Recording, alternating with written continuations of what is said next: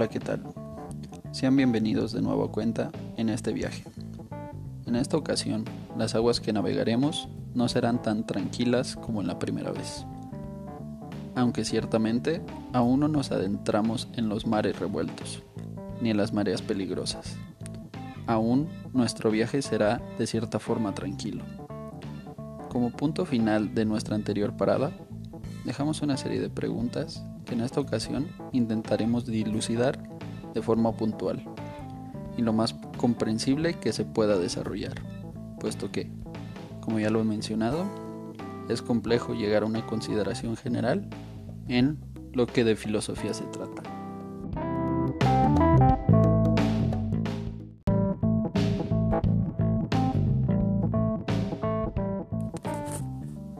A diferencia del resto de los campos del saber, creo que filósofo se nace y difícilmente se hace, puesto que, como ya lo mencioné anteriormente, la gran mayoría de los que llamamos filósofos no estuvieron ni siquiera cerca de una escuela de filosofía como tal. Entonces, ¿qué les da el título de filósofos? El capítulo pasado remarqué la característica de los proyectos de vida, misma que ahora abordaremos, llevando más en profundidad a qué me refiero con esto. Y así, fundamentando mi argumento previo de que los filósofos nacen y difícilmente se hacen. Entonces, comencemos pues con ¿qué es un proyecto de vida? Como todos lo sabemos, la vida es un proceso en el cual nos encontramos. Por lo tanto, el hacer o tener un proyecto de vida es hacernos una idea de cómo queremos vivir.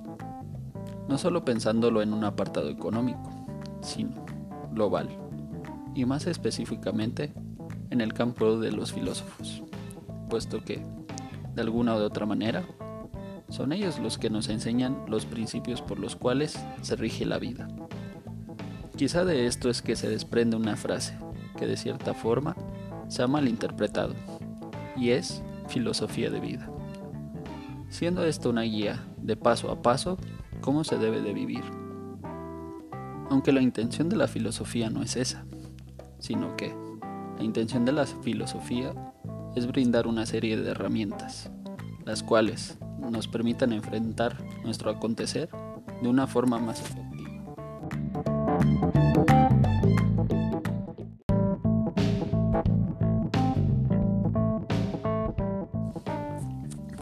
Otra de las preguntas surgidas con anterioridad fue, ¿por qué considero a los proyectos de vida como parte esencial en la filosofía? Y la respuesta sin duda se liga a la primera. El elemento vital de la filosofía es el acontecer, es decir, la sucesión de los elementos de la realidad. No solo la realidad tangible empírica, sino que también la filosofía se encarga de los elementos que le competen a la abstracción, tales como las ideas, o, aún más en nuestros días, conceptos tan poco claros como la mente, la conciencia, la trascendencia, etc. Todos estos elementos nos acompañan día con día en mayor o menor medida. Pero allí están. Entonces, los proyectos de vida nos ayudan a comprender de una mejor forma esta parte de la realidad, aunque, para la gran mayoría de personas, el sentido común basta. Existimos algunas otras que sin duda adolecemos de sentido común, y más bien vamos en búsqueda de una complejidad superior.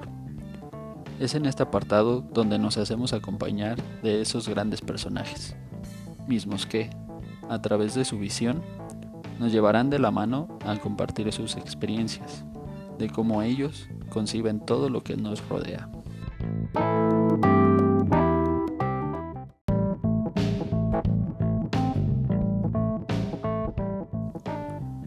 La última pregunta lanzada en nuestra parada previa fue, ¿por qué digo que los filósofos son los únicos capaces de generar este tipo de proyectos?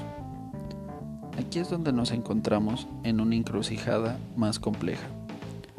El decir por qué alguien sí es capaz de hacer tal o cual cosa y otros no.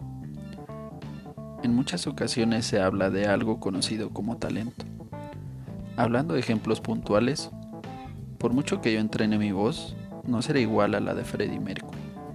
En este caso, pasa algo similar a los filósofos. Se necesita algo más que saber filosofía para ser considerado un filósofo.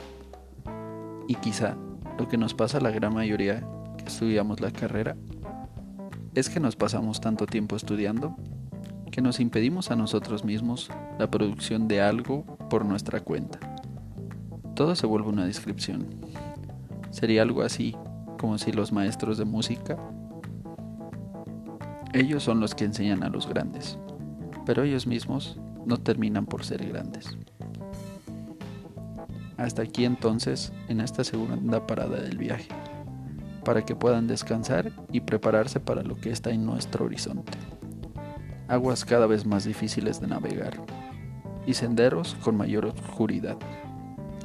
Pero, lo importante es no desistir. En la próxima parada, ahora sí tocará pisar tierra con algo fundamental en filosofía. El reconocimiento de que no existe una filosofía única ni inequívoca, sino que hay muchos caminos y senderos distintos por los cuales nos llevará la filosofía. Lo primero a revisar serán dos grandes corrientes, el realismo y el idealismo, mismos que han delineado el trayecto de la filosofía hasta nuestros días.